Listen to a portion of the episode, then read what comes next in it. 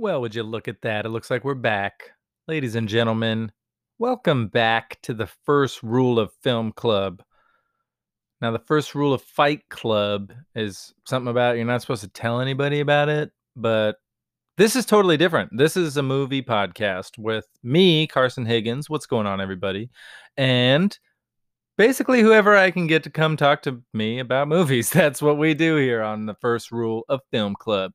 Uh, we talk about whatever the hell I want to talk about. And today, you and I are going to be hanging out with my buddy JT, and we're going to be talking about Wes Anderson. You might have uh, caught the last episode with JT and I where we were talking about Quentin Tarantino and the Hateful Eight. And uh, we uh, really wanted to talk about Fantastic Mr. Fox with you guys. Uh, I, I sit down with JT and we have a pretty cool discussion about uh, how it is of it is my opinion that Fantastic Mr. Fox really is this pivotal turning point in the filmography of Wes Anderson. And so him and I sit down and we have a pretty cool conversation about that and just about how we love Wes Anderson and you're if you're like us and you love him too then uh, maybe you'll enjoy this episode. Uh, if you don't already follow uh follow us on the Filmstruck Film Club on Instagram and Facebook and YouTube. It's a film club that I run, much like a book club. I pick a movie a week. Uh, we tend to watch a lot of things from the Criterion channel that are also usually on things like HBO Max or Kanopy, sometimes Netflix and Amazon and Hulu. But pick a movie a week that we you can watch it at your leisure whenever you like during that week, and uh, and then I usually do a little review, a little uh, little solo discussion about what I thought about the movie, and uh, if you are so inclined and you want to talk about it with me, then you know, shoot me a line. You can always comment on those videos or whatever. Um, but yeah, it's kind of been a fun way. I've been doing it for a couple years now. A fun way for people to get together um, and just kind of broaden their their film minds. I like to pick films that maybe you've heard of and never seen before. Maybe you never heard of it, or maybe you've seen it a hundred times. Either way, I like to pick things that are usually considered classic films, important films, um, or just underseen international films. It's really kind of all over the place, but enough pitching the film club. We're hanging out with JT today, who does run the Quarantine Film Club on Instagram. You can go and give him a follow. He picks a movie every day. Um, it's a really fun thing. Go check that out. But yeah, we're going to sit down and talk about Wes Anderson and Fantastic Mr. Fox, Royal Tenenbaums, Grand Budapest Hotel, Moonrise King. We're hitting everything, baby. So stick around. Here we are, right here. So we're here. We're back, just like that. I like that we're keeping up with our promises, JT. We're we're talking about Wes Anderson today. Yes, we are. It's really tight. I like I like how this is turning out so far, and I like that if you're listening to this, that you're here. We're doing this, man. Yeah, welcome back. Welcome back. And uh yeah, like we said at the end of the last pod, uh we're going to be talking about Wes Anderson, specifically about how it is my personal belief and and and uh you know, maybe you agree, maybe don't, but it's my belief that Fantastic Mr. Fox is a the most Wes Anderson Wes Anderson movie there is, and B that he became infinitely better at making Wes Anderson films after he got a chance to do his style shot for shot in a uh, stop motion capacity. Where what do what, what do you think, JT? Do you think that so? That's, uh... Are you saying that because it's uh, his kind of bridge to the latter part of his career, where you think he's really hit his stride? Is that the reason it's your favorite or is it even your favorite well i i think it is i th- okay so i i want in this moment i will i do think that it is my favorite of his films like just top to bottom i think it's my favorite wes okay. anderson movie but i i will say too that if you look at everything before it right we have bottle rocket rushmore royal tenenbaums mm-hmm. life aquatic darjeeling limited which is a, a great five or whatever movies. I, I just lost count, but uh, Bottle Rocket is the first one, and and is the least Wes Anderson film simply because he hadn't become who he is. yet. he- yeah, it's a it's a solid debut. Him and Owen Wilson wrote a great screenplay, and it's a whole lot of Mhm. fun. Um, No budget. No budget, uh, just a couple of guys who wanted to make a movie. Sure, no budget. job. budget. And so then you get. I rushed- think uh, oh, I'm jumping the gun, but you think what? No, no, no. I was just gonna say, like, I think as we get go along the chronology of his work, I think uh, that as he gets more quote unquote Wes Anderson y, Mhm. uh, you it- that stuff doesn't that stuff isn't cheap. It requires uh, the stuff he wants to do with the the elaborate sets and you know the way his camera moves and all that stuff costs money. You may not see it. It may not look like it on the screen, but those are expensive movies for. Oh yeah, and and there indies. are there's definitely and flashes. so I think when Bottle Rocket, There- sure. Yeah, there's definitely still flashes of, of that- of his of his shtick, and I don't even like calling it shtick because it makes it seem cheap, which I don't I don't know. But um, anyway, you get Bottle Rocket, which has some, you know, he's blossoming. Rushmore, Unique. yeah, exactly. Rushmore, he comes out guns ablazing and is like, cool, this is more what I want to be doing. Like we got Bill Murray here, we got these, you know, the crazy diorama like sets of you know all the plays that Jason Schwartzman is uh producing at the school and just so many great sh- like I I think of the Mhm. little montage of shots where we show Serpico. well yeah but when we show all the different clubs that Ben has started and is the president of and like there's that iconic shot of him sitting at the go-kart with the uh, it's the cover of the criterion box that little drawing Sure, sure. And so like you get all these little perfectly you know his like still life shot composition thing that he gets so so good at. Uh and and you know we'll obviously come back and talk about some of these movies but you move on from rushmore and you fully arrive at like what feels like the first american empirical picture by wes anderson which is the royal tenenbaums which like Yeah, I think that's where that is his just, he like, from comes into his out, stride. yeah it's like from here on out this is what my movies are gonna be like like the these Mhm. this color palette this Ensemble yep, cast. yep, ensemble cast like this level of of dry wit um and yeah we'll we'll talk about Royal Tenenbaums. but anyway he sort of like falls off a little bit after that and you may disagree i mean like the critics did not love life aquatic with steve zissou it's wes anderson's least well reviewed film And yeah, then- it's his exactly. It's his lowest rated, but uh happens to be my favorite. Oh, and I you're mean, we'll get back. We'll yeah we'll yeah we're, we're definitely coming back and i and i know you're not alone And that's- a lot of people and that's more of a that and that's favorite. more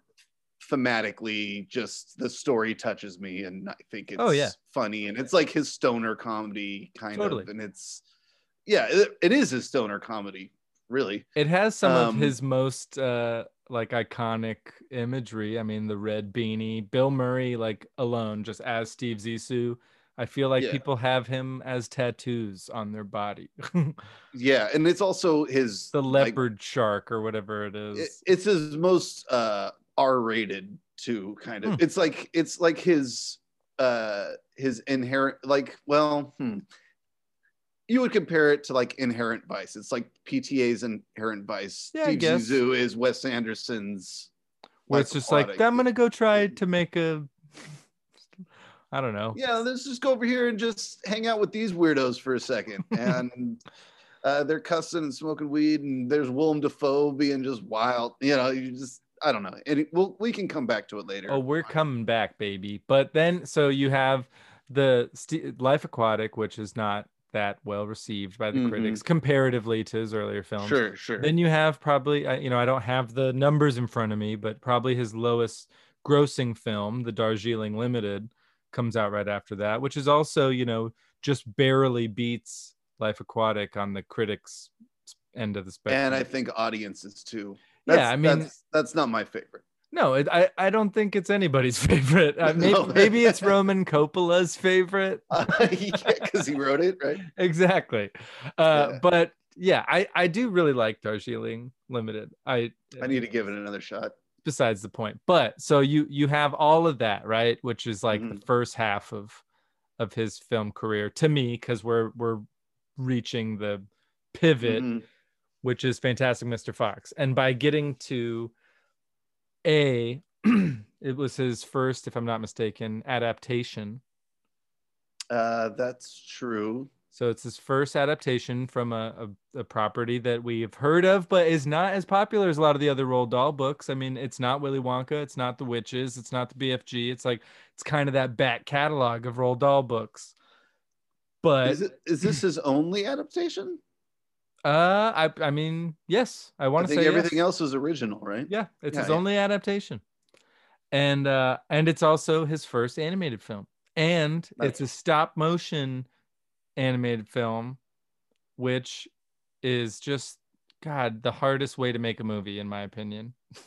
But it's also animated to look like a Wes Anderson movie. Correct. And so you what we have firmly established from about Royal Royal Tenenbaums till Fantastic Mr. Fox is this like diorama style of shot composition where everything is is just like perfectly placed. Any shot in a Wes Anderson movie looks like it took a long time to put together and sometimes it's just for like a brief second. And every single thing that is placed that you can see is done for a reason, Mhm. or even, or, or at least thought about. Like To the were talking about the sh- the and everything in the background. Like there's three boxes stacked on top of each other. Mhm. You know, just in this panning Right. uh shot acro- like like when the when Mr. Fox is uh sneaking in to steal chickens or whatever. Oh yeah, man. That and also one of my favorite sequences in Fantastic Mr. Fox is when the uh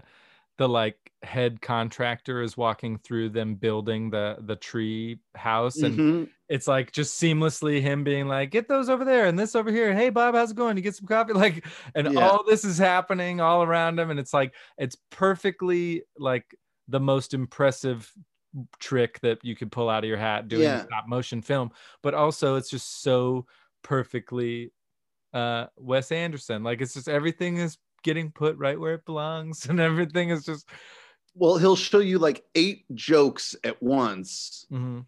and you have about eight seconds to see them all Mhm. and process maybe half of them so that Mhm. on repeat viewings, you're like, oh, I never noticed that uh, the little glove is missing the finger in Royal Right. Tenenbaums or whatever, because that's oh man yeah because you he know like the there's there's just little subtle things that you notice on like the eighth time you see yeah man I, it's these it's movies and to throw that into a kids movie too Mhm. is the really de- the ambitious. details that he manages to put in everything but it's like up until this point right he's been working like a normal traditional filmmaker working in fluid live real time and by taking the meticulous uh, care that it takes to make a stop motion film and by committing to doing it still in his style it's not like he was just breaking all of his own rules and being like well i'm gonna just go make a totally different movie than i normally would that's also part of the charm of Fantastic Mr. Fox is because the whole time you're watching it, it's almost like a little inside joke for people that have seen Wes Anderson movies. He had Correct. or, he had done four movies hmm that l- basically, well, he had done what? Uh, uh, one, two, three, four, five. Is this his sixth film? uh, i have them all right here it is his sixth film yes Yes. And one of them where he said Bottle Rocket didn't really have his style down yet. hmm The other one, so people that had followed his career know he's already an auteur at this point. right He's got a voice. Nobody's films look like his. hmm His look like nobody else's films. It's Wes Anderson style, boom. And so to do that in animation is almost like an inside joke. Like little kids don't know that. They're just Cor- yeah. watching a fun Totally. animated movie, whatever. But the audiences, especially audiences who like independent cinema or just good cinema, can sit there and be like, this is great. This Mhm. is the Royal Tenenbaums, but for kids with all these unique characters and fun little subplots. It's awesome. It it's fantastic. It is, it is Uh, but so uh, yes, all all of this is to say that if you look at even just the three movies that precede it, Royal Tenenbaums, Life Aquatic, and Darjeeling Limited, right? You see a guy who who has clearly, like you said, developed his voice, has a clear vision. We, as the audience and fans of his films, are starting to like know what to expect and uh, start to know that we should keep an eye out for the details because that's where the beauty and all this is really going to come together. Um, then you look at the three films that come after Fantastic Mr. Fox. Well, just let me say one more thing about Well, please. Mr. Fox. We're not Uh, leaving it forever, Oh, okay. Well, then. but but say what you want to say. We're here. Oh no, I'm just saying that the freedom that animation grants a auteur is probably why this feels like his uh like just like an important uh statement from him Mhm. about his style because he can do anything he's like this lets me have animals talking to each other and whatever and i can fr- put everything in a shot exactly the way i want it to look. This in my brain is exactly what i want to do. Yeah. instead of the limitations of live action where you're like oh you can't get this so you can't really do that. He's like nope i can do exactly what i want to do mm-hmm. and this is my vision. So it's just let giving him basically full creative control Yeah. I, I really like when I I remember going and seeing Moonrise Kingdom in the theater and just immediately in like the first 10 minutes or whatever just being like this dude got so much out of doing his thing in a stop motion capacity like get, getting getting to take that time it's like he it's like it's like he did his boxing montage and if you know what i mean like Mhm. he's worked his ass off he's trained for this we're back at in the live action realm and like by god he just fucking makes at the when moonrise kingdom came out i think it, i was like that's my favorite wes anderson movie really and it still is man like right at the tippy top like I, I could interchange and that's the and so that's the thing that i'm getting at is i can interchange my favorite film of his with three and they're all his three most recent films except for isle of dogs. It's grand Yeah. budapest hotel moonrise kingdom and fantastic mr fox. One depending on the day one of those is my favorite. And and it's not to discount the earlier ones. It's just i think he has gotten better at doing his thing and he only does his thing so i like the later ones. Uh yeah moonrise kingdom feels like it's it's almost got a, a niche audience like uh life aquatic does like pe- there's moonrise kingdom people Mhm. and because it it reminds people of like a goonies slash my girl slash coming you know just like these coming of age movies that we grew up with Mhm. that uh it has this just kind of adventure youthful feel to it also And, t- uh, tell me if you agree with this it was his most like royal tenenbaums since royal tenenbaums Uh, just in the sense that there's so many characters and so many subplots and so many like set pieces and Mm-hmm. action going on. Yeah, I would. I, I say that because like you have the the kids in the beginning of Royal Tenenbaums. Mhm, You have uh, Ben Stiller's two kids, and so mhm. like that that child uh, energy is back. Also, that like uh, m- seemingly modern yet like 60s 70s thing is is very throwback, present. yeah.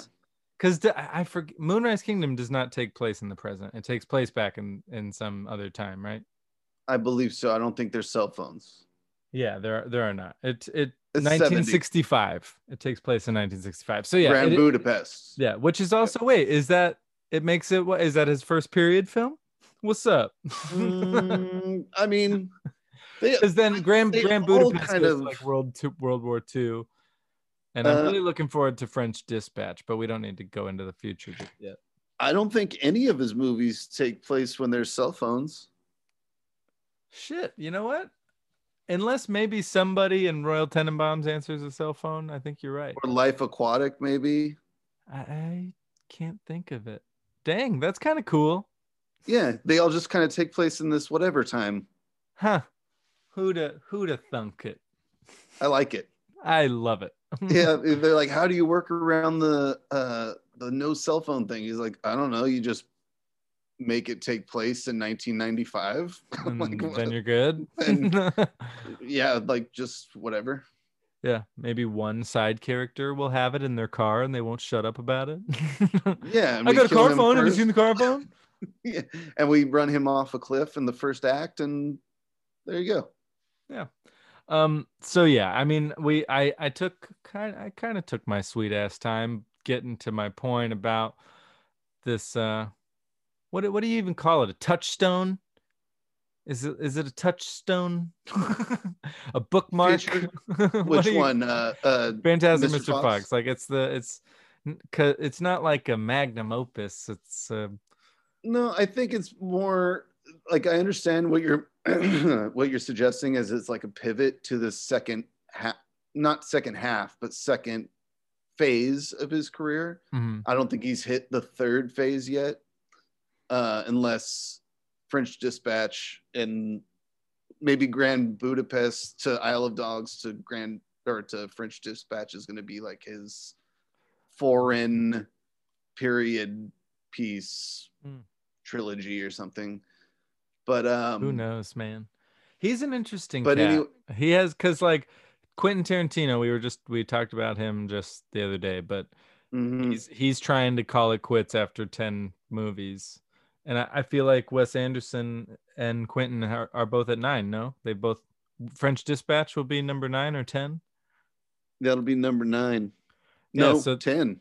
it'll be number 10 for wes anderson so they're they're right neck and neck but it's it's kind of interesting to think that like we're at the end of quentin's in a way and like wes anderson's really just hitting his stride fully Yeah. Uh, yeah, I I think Wes Anderson's going to be like uh not not as he'll have 50 Wild. movies yeah, not as wild an output as like Woody Allen, but he'll he- he'll drop like 25 on us. Wouldn't good god damn I love that. I hope you're right. I think he's just like a creative force. Like like we were saying. I hope Mr. that he's Fox just like only, An 80 year old man making his 100th film and we're just like, wow, look at us. Yeah i think he's just like one of these we? like wildly creative auteurs where he's just like mr fox is the only adaptation i think he's only in his 40s right wes anderson He's 51. I only know that because I looked it up this morning. He's 51. He Yeah, was born so- in 1969. so in 30 years he's made 10 movies Not bad. so if he's well, if you so really yeah, want to be a dick about him- it, since 96. So in 20 years, he's made 10 movies. yeah so then i could see him doing 25 25 flicks Yeah, If man. he goes 25 do you think he can go 25 for 25 positive like he hasn't made a bad movie Mm-mm. I don't think he ever would because similar to what we've been talking about, like his his movies are so so detail oriented, so specific. There's so much in them that the amount Mhm. of thought and preparation that goes into making one, and also the team that he's assembled over the years. I just don't think that he could make a bad one because I I just don't think that the people involved would ever let it get to that point. It would just be like, dude, we need to fix this. You know what I mean? Because all of his films, we're giving him so much credit, but all of his films are such a team effort, and he's just the coach. Like he's he's obviously the mad scientist who gets all the all the players on the team, but like he uses a lot of the same people all the time. oh the i know he's just like uh Like- look at like ed norton's career for the last like 10 Yeah, years You're just like, all right, you got like uh, six Wes Anderson Dude, movies. Ed and Norton and Adrien Brody the weird better get him such good birthday and Christmas presents. Adrien Brody. My God, I think he just hangs out and waits for uh, Wes Yeah, Anderson. it's like call. Michael Madsen waiting for a Quentin Tarantino movie. Yeah, for, for real. Um, oh man, Adrien Brody. I got that's a whole other episode. Um, well, wait. We all want to know what's your what's your big thing about Adrien Brody? you don't uh, like you don't like him? I don't know if I do or not. I mean, Have you ever was- liked him? Have you liked him in anything? I have not seen The Pianist, What? and I know. I mean, I just can't get geared up to watch it for whatever reason. For Uh, whatever reason, like they're mean, like we it- don't know why. There, there are a, there are a lot of strikes against that movie. Let's just let's can't- just hit the main two. Do you want to watch a Holocaust movie about somebody suffering for two and a half hours? Not really. Do you want to support a rapist? yeah, you're just like, yeesh. I mean, you know, there these these are the bridges you have to cross to go watch that movie. So you missed out. You should have seen it when it came out, and you could have just gotten it over with. Yeah, Anyway, so you haven't seen I, well, like it. but I did the, watch That's the whole reason to like him. But I did watch- because of that. Splice. Oh. Splice is really good. You watched him fuck that clone alien, and you were like, "This is weird." I was just like, well, he's really he's really going for this. So, but then he Oh. made some really poor choices, and then I read some unfortunate things on the internet. Not it's all allegedly, mhm, I think, mhm. but it was enough to where I was like, this dude won an Oscar. What happened? Yeah. And he beat Daniel Day Lewis for Gangs of New York. I've never been sour about it, I promise.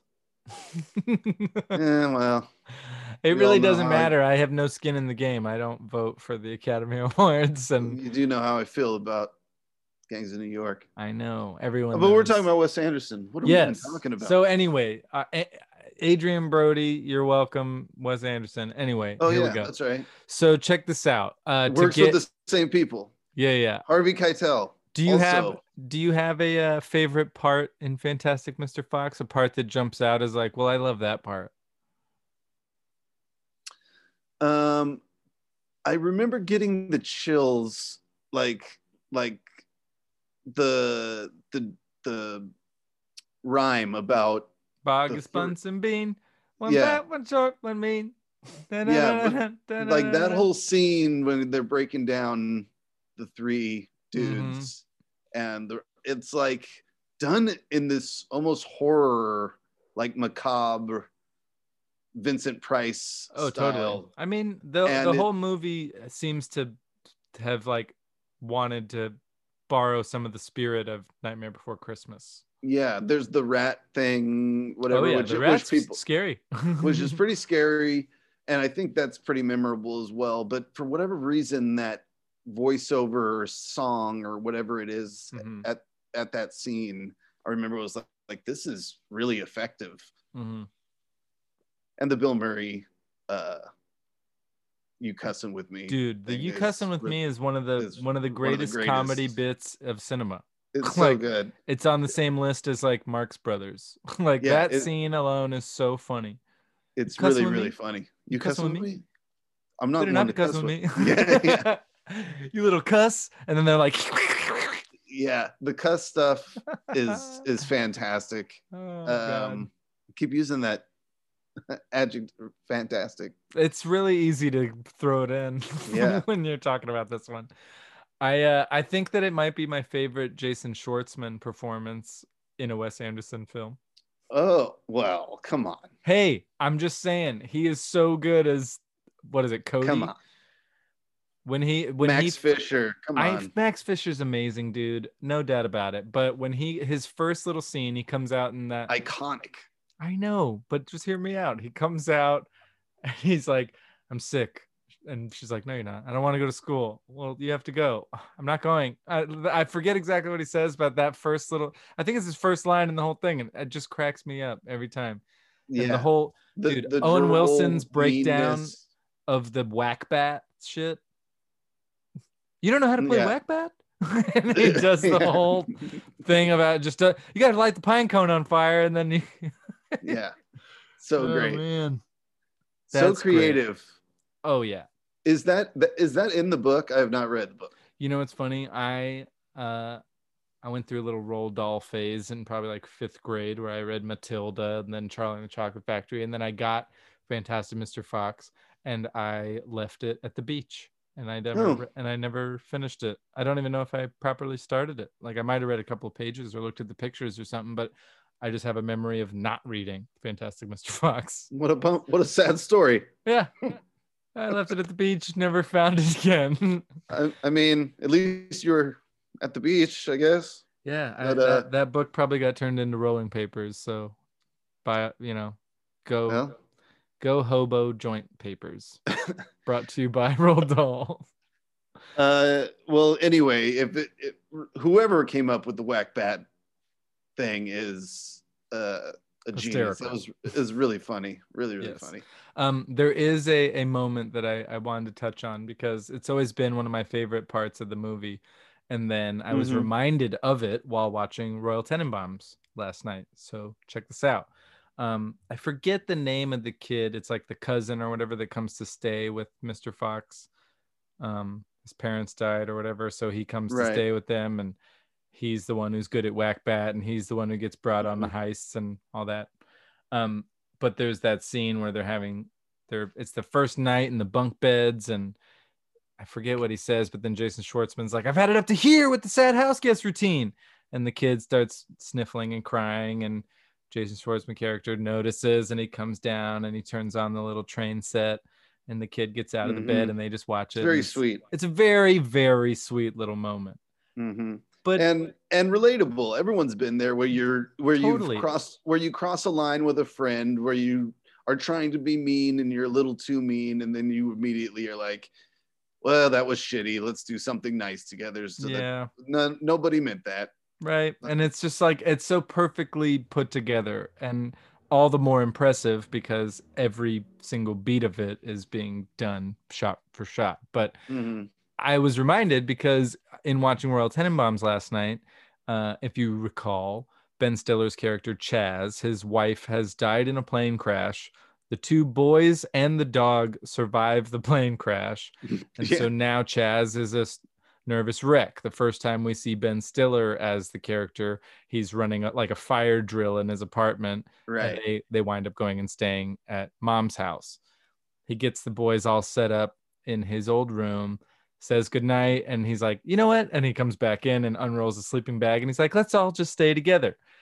And little Uzi, the one on the top bunk, does the exact same thing. It's the whole same moment. He looks down at his dad, comes down the ladder, goes and lays right next to him in the exact same way. Yeah. His hands behind his head. And it's just like, this must be from one of these guys, either Owen Wilson or Wes Anderson or one of these guys. They keep putting it in the movie because it just it must have happened to them, man. It must like how do you use it as like a plot device twice when it's so it feels so real and specific? It has to come from real. There life. was a I'm moment- convinced. there was a moment where they had some sort of compassionate uh, or some sort of sympathy sympathy for an older relative or something along that lines where they're like let's just be together and you know uh We're be there safe for each other here. Yeah, yeah. exactly I got your back. You got mine. I love you.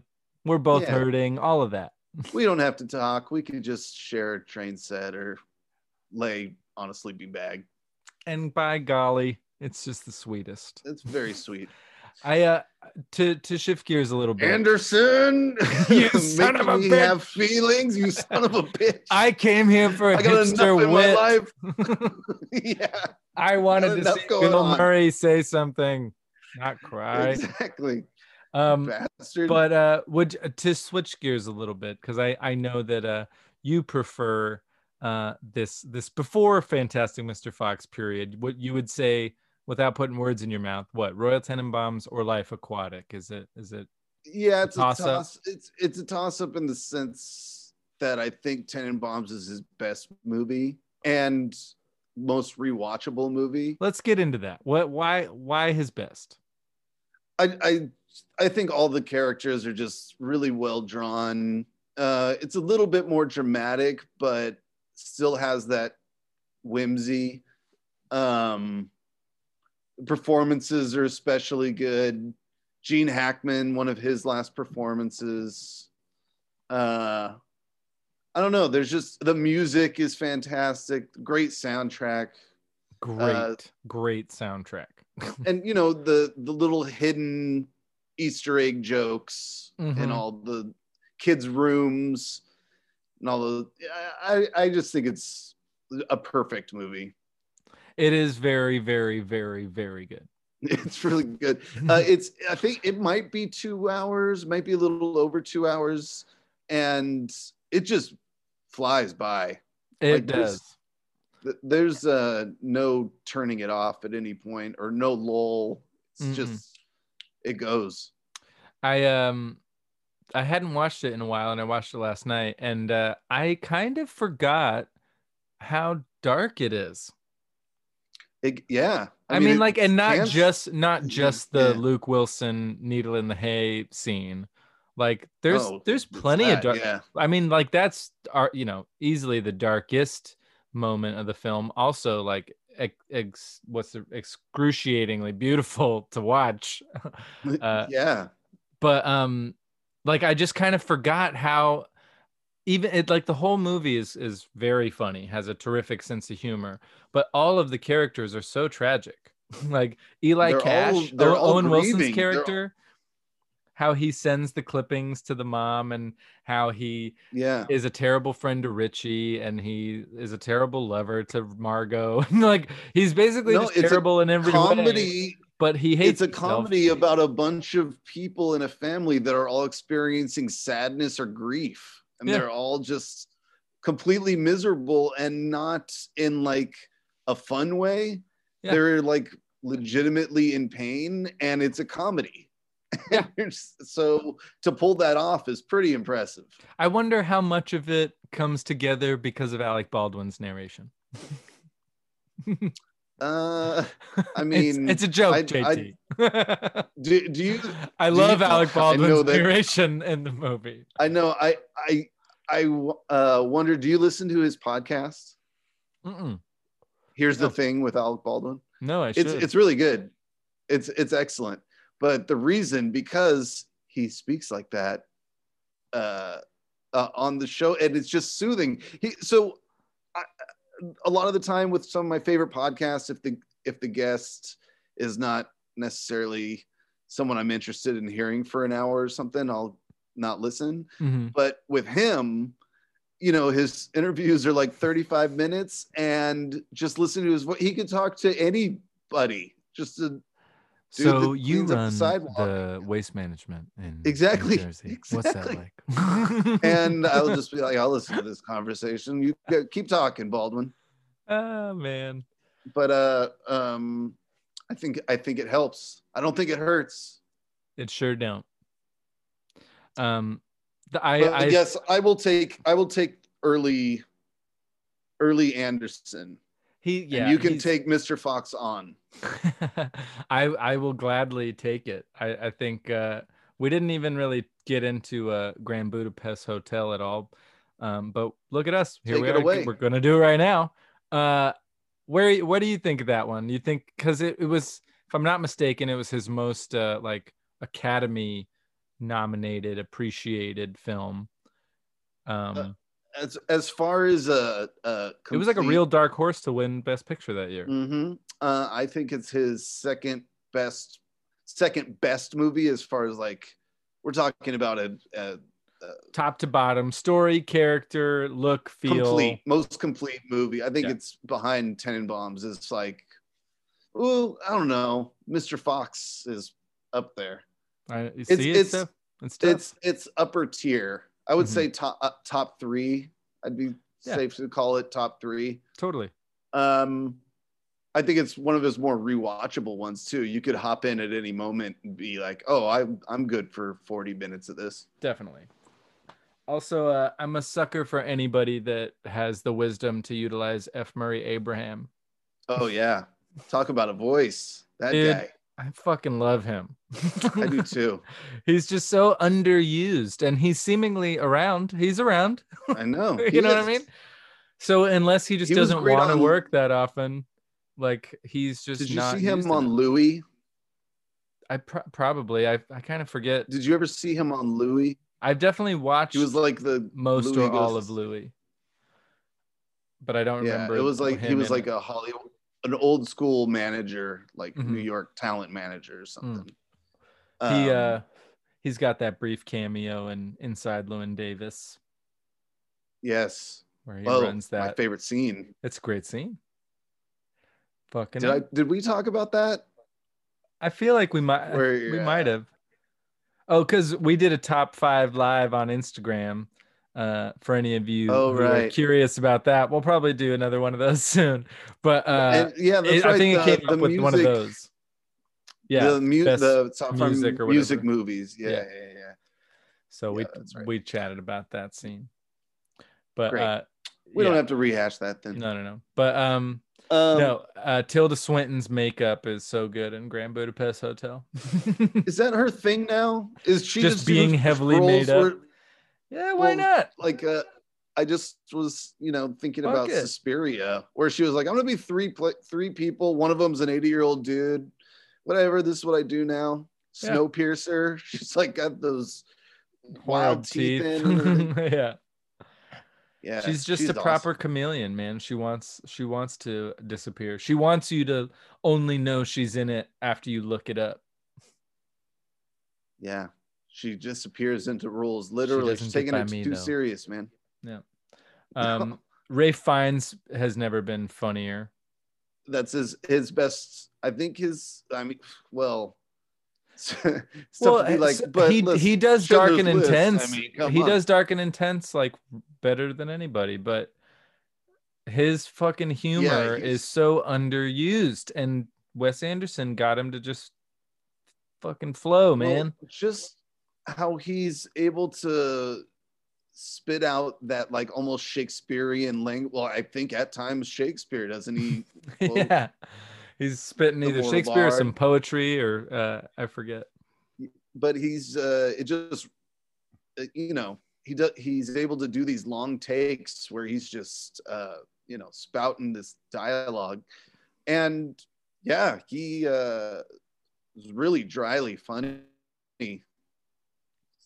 i think it's his one of his best performances just like uh hugh grant in uh paddington 2 Mm. like the same just kind of like all out comedic Dude. but you know not uh, almost hammy yes, but very old school very well uh almost like you know marx brothers Vaudevillian. vaudevillian yeah that 30s Mm-hmm. slapsticky sort of but but very british. Yes like the very exactly. british end of that. Emotive. Yeah. All right i have i have a couple of random just like this is just where my brain goes but i have some just random generic questions for you. Okay. Who do you think is the most wes anderson-y actor that he works with? Like when you think like when you when you think like when you when you think of wes anderson who do you think of? That who who plays into his style the most? Sure. Huh. Of his players? I don't uh, i don't know why ed norton like popped into my head first but um i wouldn't necessarily associate him with wes anderson. Um that's a good question. Everyone that his characters are so different just because he uh you know draws them up hmm like like Harvey Keitel has never played this the Harvey Keitel type uh in a Wes Anderson movie. no Like, he was in the prison in oh well wait in Grand moonrise Budapest, kingdom he's basically he- the wolf Uh, yeah, but then he's in prison. He's the tattooed like old OG con. Yes. But then he's the Boy Scout leader. How great is that prison nice break penis. section of Grand Budapest? Oh my god, you just reminded me. Isn't there a prison break section? Or Oh no, it's it's wonderful. It's yeah, like- Jesus, it's so good. yeah, and it's and it's filmed like uh you know, it's filmed Fantastic like, Mr. uh, Fox. animation. Yeah, exactly. Where it's like light goes on, ladder comes down, whoop, whoop, they all yep, yep. fall. It's awesome. So to to answer my own question, uh, I would I would probably say that Bill Murray to Wes Anderson. I is was pro- gonna is- say is Bill like, Murray. yeah. It's like Samuel L. Jackson to Quentin Tarantino. Like you expect him to show up, and he's gonna he's either gonna be in one yeah. little shot, or he's gonna be like the main guy. He's either Steve Yeah. Zissou or he's answering the phone in Grand Budapest. So I I guess I'm taking uh Wes Anderson collabos with Owen Wilson yeah, that's as far as like writing partners. And you're Yeah. going Roman Coppola and Baumbach. I guess I thought it did Baumbach only do Life Aquatic, or what else? Did Or no, no. Maybe I'm taking Baumbach. I think I'm more like the Jason Schwartzman, Roman Coppola, Wes Anderson team. But goddamn, man, him and Owen Wilson really did crush the beginning of the 2000s. Because I, I guess we'll wait. Rushmore's 90, late 90s, 98, 98, 99, one of those, 98. 99. But still, I mean, those that Bottle Rocket, Tenenbaums Rushmore, 2000. Tenenbaums, like I don't think Owen Wilson gets enough credit as a writer because he he's worked on three of the best American films of the last 25 years.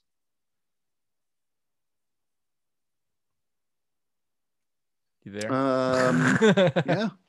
All, all of a sudden, I I'm like, am I? I am here. am I'm I'm- alone on this one. Can you hear me? I can hear you, baby. Okay. Uh yeah, I I uh Owen Wilson. Yeah. Solid. Solid. Solid. I don't know where to go with that. Yeah, yeah, you're right. All right. Jeez. Here's here's another random question for you. Well, what else has he done besides the the stuff with Wes Anderson? Writing wise. Fuck if I know, but I mean, that's Oh, plenty. okay.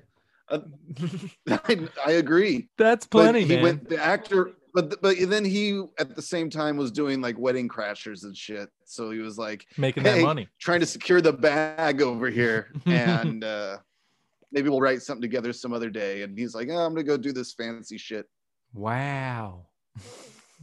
That's Wow. my that's my impression, I Okay, guess. wow Uh, okay, here's another random Pretty question good. for you. We've gotten we've gotten the Who in Rushmore, the Beatles and Royal Tenenbaums, David Bowie and Steve Zissou, Life Aquatic. Who who do you think should get a bunch of music in a Wes Anderson movie? Bob Dylan or something? wow Wow, that's that's an inc- wow incredible question. Oh, wow. well um i i Because also, I guess like Hank Williams gets a lot of music in Moonrise Kingdom, so there's there's always a, a somebody. Mhm. Well, I was going to say because I was on a Scorsese kick recently, I'm now obsessed with the band. Hey, I love right, the band. that'd I be lis- cool. I listened I listen to the band all the time and I'm just like, oh, if he did like a bluegrassy bluegrassy western kind of throwback 50s era. Dude, I'd watch the shit know, out of a Wes Anderson earlier. western. Yeah. I would watch like the Wes shit out of that. Can we Yeah. get one of those? Can we can we call up? A western Somebody- Anderson.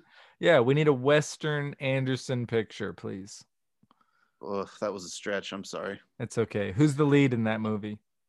Oh, Harvey Keitel is the is the sheriff, the He's retiring sheriff. 90 Yeah, he's the retiring sheriff. and he's the main that's who that's who's going to lead this picture.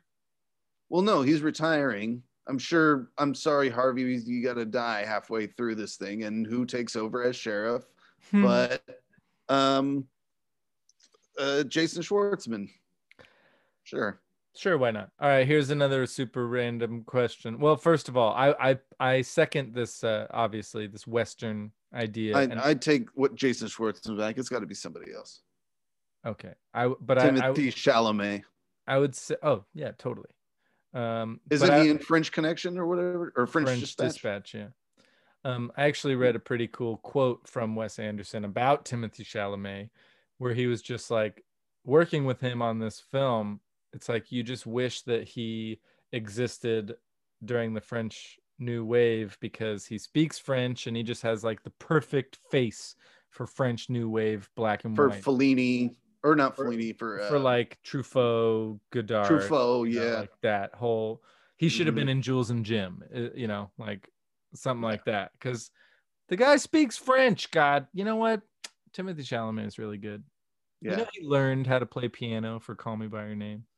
Yeah. This guy, he's he's got um DiCaprio trajectory. written all over him. He might as well have it tattooed on his fucking eyeballs. Yeah, be like, all right, this is like he. I even think he's at a point in his career where DiCaprio was at, uh like pre Titanic, post This Boy's Life, So what? Where think, he's like, think Dune is gonna be his Titanic? I- don't think people are going to see Dune like they saw Titanic, but I think it's going to be his first quote unquote blockbuster if people can go back to theaters when it comes out. Or you know what? You know what's actually know. kind of cool. I'm just realizing he's kind of managing to pull off like a Leonardo DiCaprio trajectory with a Heath Ledger career. I hope not. Well, the uh, the roles, the movies that he's getting to do, because like Oh, yeah. You know what I mean? Like he's getting to do kind of really cool shit with really cool directors and then like but mainstream Hollywood isn't leaving him behind either, but he's really like an indie darling. How about like a Brad Pitt? Yeah. Hey, I mean any any of those guys, any like what James Dean should have gotten to do.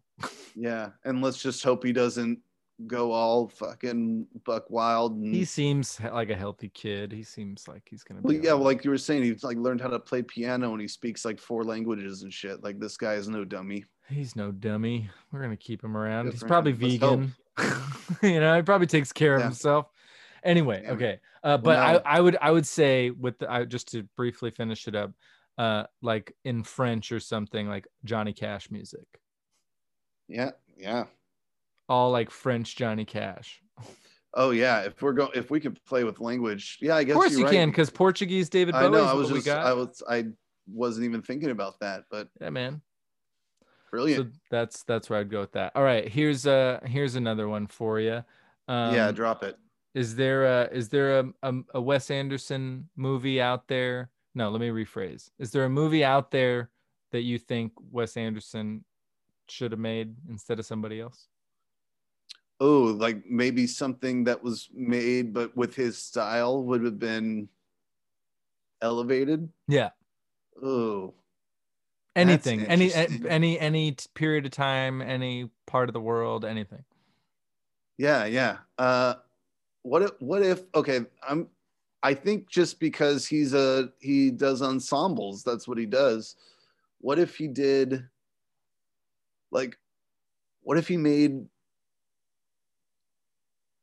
Ooh, it's a mad, mad, mad, mad world. I know we just talked about that, but uh, hey, Wes he- Anderson's version of that would be cool too. like a re or a remake.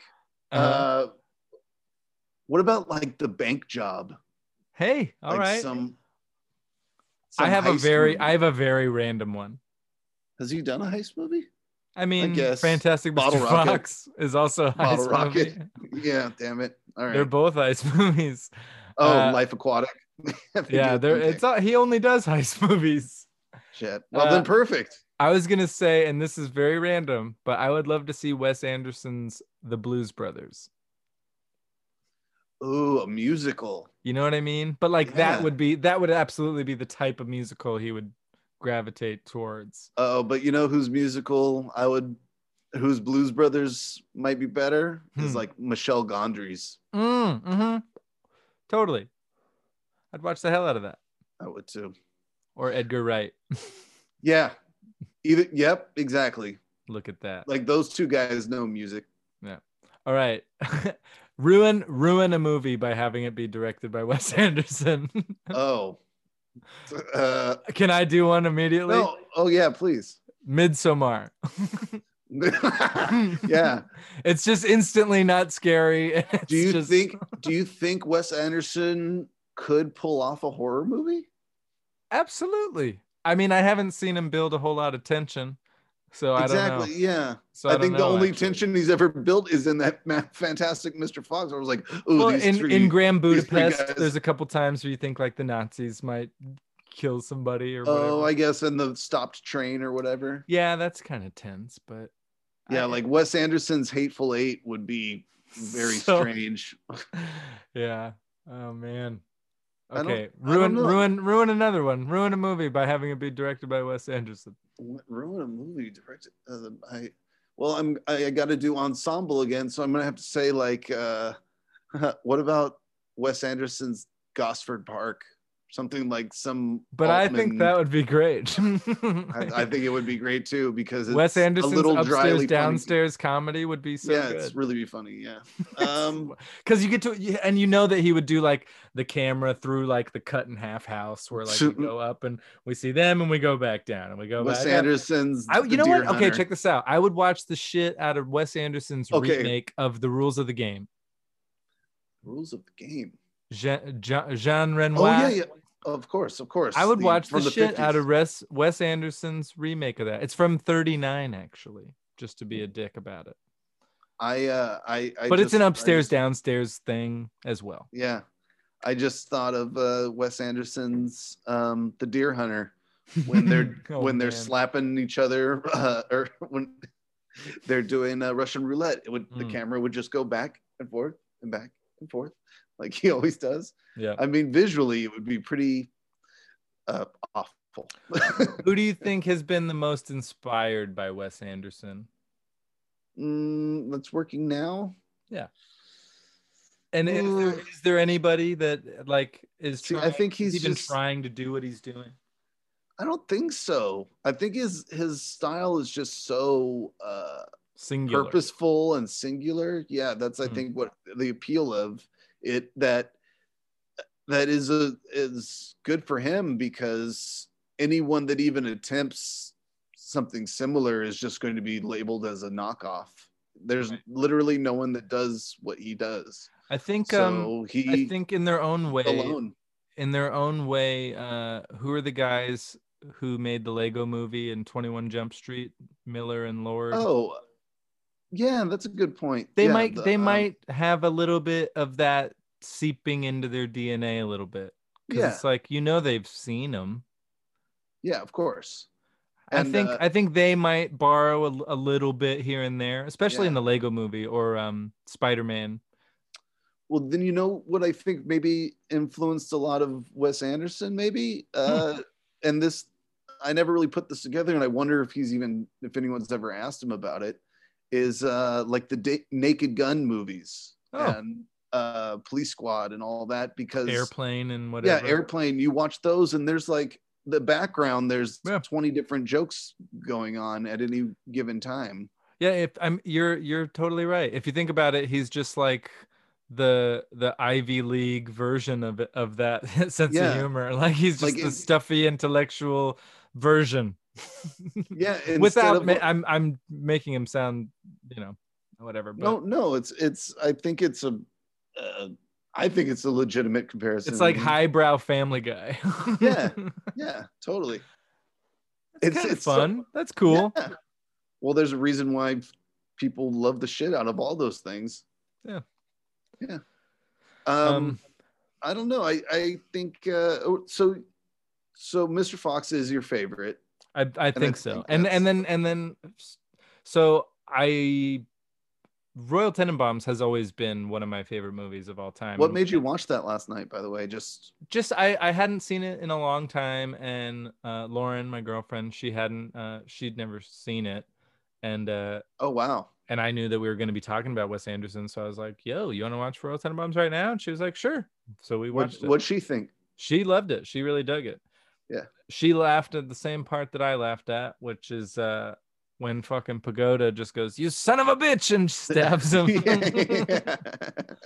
So oh, and he, then immediately he's like, "Okay, let's go get you." That's so, that's the last up. time you stick a knife in me, Pagoda. Yeah, like- I like that it's like the third time he's been stabbed. By oh man, there's so okay. There's so many little details in that movie that I saw last night that maybe I hadn't seen before. The first time they go to uh, no, well, no, earlier than that, because they show like uh, we're reading like the book of the Tenenbaums, right? So it'll be Mhm. like chapter two, chapter one, chapter whatever. two, yeah. chapter three is on page 121 and i just thought that was so funny like how long is the goddamn first two chapters yeah, this, is a, this is a long ass book. so that that cracked me up but then also the first time we go to eli cash's is that his name his, Yes. owen wilson's character. We go to his apartment. There's this one shot where we like shoot the camera over and he's like standing in a doorway and in the foreground is just a massive stack of vhs porn. Yeah, and like for whatever reason i had never noticed it before and i was just like yeah. what? And, and it takes up the bulk of the frame. I don't know why it hadn't registered And you know me. what else is what? and you know what else is in that What? is in the corner is an open closet and it's just full of weed plants. It's just oh see i didn't the entire even see the it entire th- the entire next room is all is all weed plants. so good So he's growing weed. Uh, he's got the VHS porn all over the place. Mhm. Yeah, he's just living a, Yeah. a nightmare. Wes Anderson is so good at making fake shit seem real that like Richie is sitting around reading a, a book that says three plays by Margot Tenenbaum. And I'm Mhm. just like, I wish I could read those plays because I feel like they're written. Like I feel like they're real. Like that's a that he that he probably gave that book to yeah. uh, Gwyneth Paltrow. Be like, read this because this is what your character wrote, and it's like 300 pages long, and you're like, Jesus Christ, man. Yeah.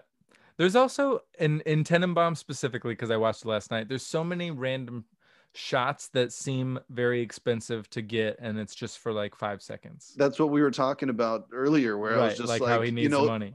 if he wants it yeah if you want to make uh his style of movie he just didn't have the money to do it for bottle rocket he's like we can afford to shoot outside this big rundown factory that's all we got so like think think about it. There's there's a shot towards the beginning where Richie is on a boat, right? Because he's like Mhm. doing a year cruise or whatever, and he Right. answers a telegram and he reads the telegram out on the on the side of the ship, and like we're on the boat for real in the water running the ship and i'm just like this shot was five seconds long he opens the letter and is like can i get off in halifax or whatever and like that's it and i'm just Yeah. like that's the only time that we ever see the exterior of this boat and so i'm nitpicking obviously but like the just the amount of times that little things like that happen where it's just like is there a green Yeah. screen or did you go shoot in front of a giant cruise ship that said the name that you said it was called because everything's a made up name like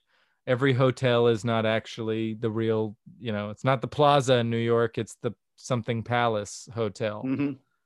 yeah And, uh, it's like everything is like in the wes anderson universe yeah it's all lives in this little weird kind of farcical bubble hmm where I think all of his movies, like we were talking about, his movies don't have cell phones. Like I think Right. this just exists in Wes Anderson world, and this is what movies look like in that world. And you're like, all right, cool. Yeah. We don't have cell phones, and everyone like uh just lives in these weird little organic rooms. i um i have a brief uh anecdote or i don't know if that's correct it's like a random little thing i want to say about isle of dogs Okay, if we have to, it should have been a short it's it's not good. it should have been an animated short film I agree. and he should have won I- an academy award that- for animated short film Yeah, I, It should have been 12 that minutes movie, and I don't get it.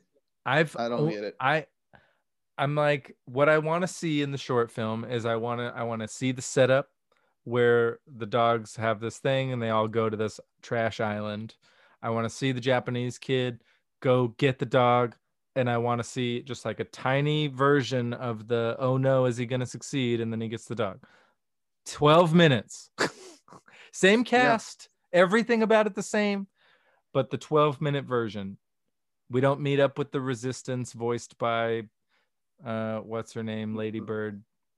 Yeah, uh, sh- uh Greta Gerwig. Greta Gerwig Or is the Greta Gerwig. It's like little Yeah, yeah, yeah. The mutt or whatever. Yeah, yeah. uh I'm just like get rid of that. Get get rid of everything. Keep the one scene where Florence, where Florence uh McDonough is that her name? Why can't I remember anybody's name? Florence McDermott. What the Was- Who the fuck am I talking about? She's don't know who in Fargo. Fran- main Frances McDormand. Frances. What the fuck did I say? Florence McDonough. yeah, yeah. I thought I thought you were trying to say Oh, Florence Pugh. I was like, I don't think she's in that, man. no, I need to. I need to go to the doctor apparently and get my brain looked at. It's all right. Uh, Maybe we wrap this up. maybe we should. That's what we should do. Uh, yeah. Long story short, Fantastic Mr. Fox is great. Royal Tenenbaums is a masterpiece, and Isle of Dogs should have been a short film. And you and I I like your uh hypothesis that Mr. Fox is the turning point in his career I, where I he's think it is, really man. I think it has is. I- I- matured as an artist. I think we're all we're all better for for him making that one because he got better and Yeah. we we got better at seeing what he does. Yeah. All right. Dope. Hey, uh, so yeah, talking about Wes Anderson, very good time. Uh, we're gonna do a fun thing, JT, you and me. We're gonna do a fun thing next time. Yes, we are. We're gonna do We a. are. Uh, we're gonna re-nominate and re-award the 1994 Academy Awards.